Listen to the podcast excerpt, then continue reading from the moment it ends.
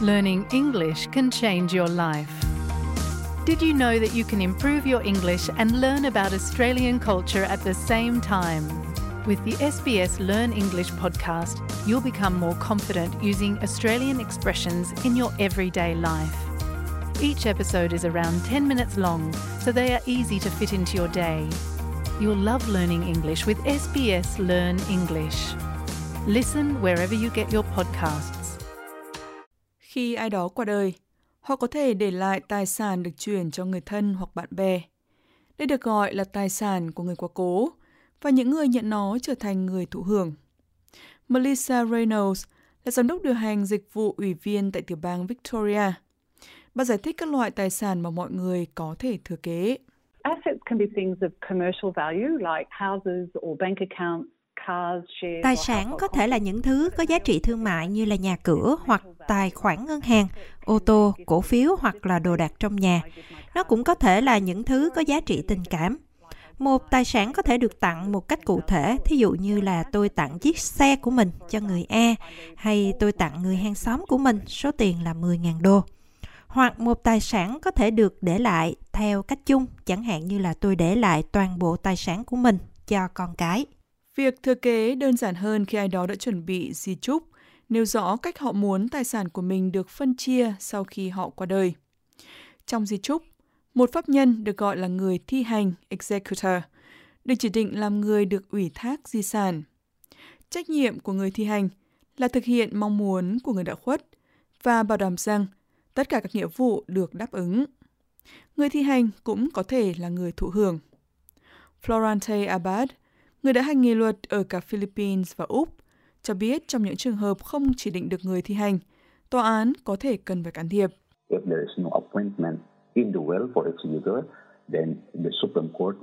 Nếu trong di chúc không có chỉ định người thi hành, thì tòa án tối cao sẽ chỉ định người nộp đơn xin tài sản đó, và người nộp đơn đó được gọi là người được ủy thác hoặc là quản trị viên. Người thi hành là người được ủy thác, được chỉ định trong di chúc, còn quản trị viên là người được ủy thác do tòa án chỉ định nhưng không có trong di chúc. Nếu bạn đã được bổ nhiệm làm người thi hành nhưng cảm thấy mình không thể thực hiện được các nhiệm vụ, bạn có thể ủy quyền cho State Trustees thay mặt bạn thực hiện việc đó. Cơ quan chính phủ này hỗ trợ công chúng về các vấn đề cuối đời. Người thi hành phải liên hệ với những người thụ hưởng và nộp đơn xin chứng thực di chúc. Melissa Reno giải thích. Probate is a court order. Chứng thực di chúc là lệnh của tòa án. Nó chứng minh rằng di chúc có hiệu lực và cho phép người thi hành di chúc quản lý di sản. Tòa án tối cao lưu trữ mọi đơn xin chứng thực di chúc. Quý vị có thể xem cơ quan đăng ký chứng thực di chúc của tòa án tối cao trong khu vực của quý vị. Tuy nhiên, rất thường xuyên người qua đời mà không để lại di chúc, và luật pháp phải xác định ai là người nhận tài sản thừa kế. Bà Reynolds cho biết. So when a person dies without a will, this is called dying intestate. And there is a formula in each state set out in legislation. Khi một người qua đời mà không có di chúc, điều này được gọi là dying intestate. Mỗi tiểu bang có một công thức được quy định, trong luật quy định rõ ai sẽ nhận di sản và theo tỷ lệ như thế nào. Bạn không có quyền quyết định di sản được phân phối như thế nào. Người được xem là có quyền lớn nhất đối với di sản, có thể nộp đơn xin chứng thực di chúc, hoặc họ có thể ủy quyền cho một ủy viên công cộng quản lý di sản. Công thức được sử dụng để phân chia tài sản mà không có di chúc được gọi là Succession Act, đạo luật kế vị. Hầu hết tài sản thường thuộc về người bạn đời còn sống, phần còn lại thuộc về con cái. Ông Abbott nói, chẳng hạn, đạo luật kế vị của New South Wales liệt kê những người họ hàng theo một thứ tự cụ thể. If there is a spouse or a de facto partner, and there is no children, all of it will go. Nếu có vợ hoặc chồng hoặc bạn đời và không có con cái, tất cả tài sản sẽ thuộc về người này. Nếu không có vợ hoặc chồng hoặc con cái, thì tài sản sẽ được trao cho cha mẹ. Nếu không có cha mẹ, thì sẽ được chuyển cho họ hàng, như cô, chú, rồi đến ông bà, cháu. Còn không có ai, thì tài sản sẽ được đưa vào quỹ của nhà nước. Ở Úc, may mắn thay, người dân không phải đóng thuế thừa kế, thế nhưng có những nghĩa vụ tài chính mà chúng ta cần lưu ý. Văn phòng thuế vụ Úc áp dụng các quy định về thuế đối với tài sản được thừa kế nếu như quý vị quyết định bán. Kế toán viên Akram El-Fakri giải thích. There's no tax consequences to the deceased estate if it was the deceased residential house. Không có nghĩa vụ thuế đối với di sản nếu đó là nhà ở của người quá cố.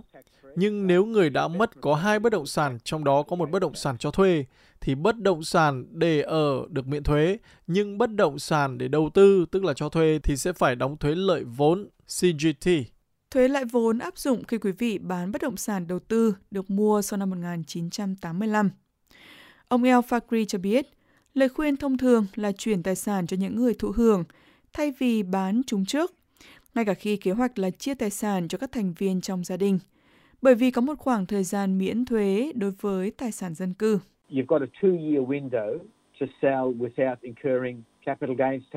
Bạn có thời hạn 2 năm để bán mà không phải chịu thuế lợi vốn nếu như bạn là người thụ hưởng. Nhưng nếu người thụ hưởng sử dụng nó làm nơi cư trú chính của họ, thì tài sản sẽ được chuyển tiếp. Giống như người quá cố đã có nó với tư cách là nơi cư trú, thì người thụ hưởng có nó như một nơi cư trú.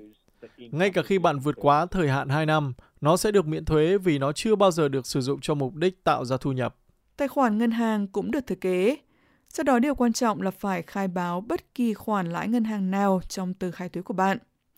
Nếu bất động sản bao gồm cổ phiếu và chúng được chuyển đổi thành tiền mặt và được chia cho những người thụ hưởng, bạn cũng sẽ phải trả thuế lại vốn. Ông El-Fakri cho biết, nếu bạn thừa kế một tài sản ở nước ngoài thì cơ chế miễn thuế cũng sẽ được áp dụng. For example, if it was a place in Europe, ví dụ, nếu đó là một căn nhà ở châu Âu, nó đã được bán trong khoảng thời gian 2 năm đó và sau đó tiền sẽ về đến Úc, thì nó được khai báo và nó tuân theo các quy tắc của Úc. Nó sẽ được miễn thuế. Vấn đề duy nhất sẽ là nếu có những luật thuế đặc biệt ở quốc gia mà nó được bán, thì có thể giao dịch sẽ bị cơ chế thuế của quốc gia đó quản lý. Các quy tắc thuế lại vốn đặc biệt áp dụng khi người thụ hưởng không phải là người cư trú. Vì vậy tốt nhất bạn nên nhờ chuyên gia tư vấn. Nhưng nếu không có di chúc hoặc bạn tin rằng mình có quyền thừa kế nhưng không có tên trong di chúc thì sao? Bạn có quyền thách thức điều đó theo đạo luật kế vị.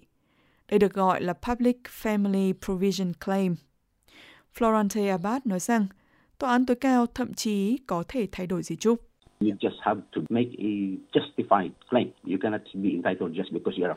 Bạn chỉ cần đưa ra yêu cầu chính đáng. Bạn không nghiễm nhiên có quyền chỉ vì bạn là vợ cũ, hoặc là con trai hay là con gái. Bạn cần thiết lập mối liên hệ tài chính và nói rõ về việc bạn bị mất mát vì người quá cố đã chết và không có điều khoản đầy đủ nào được cung cấp cho bạn theo di chúc. Vì vậy, không có quy tắc cứng rắn và nhanh chóng nào, nhưng tòa án tối cao sẽ xem xét hoàn cảnh xung quanh yêu cầu của bạn.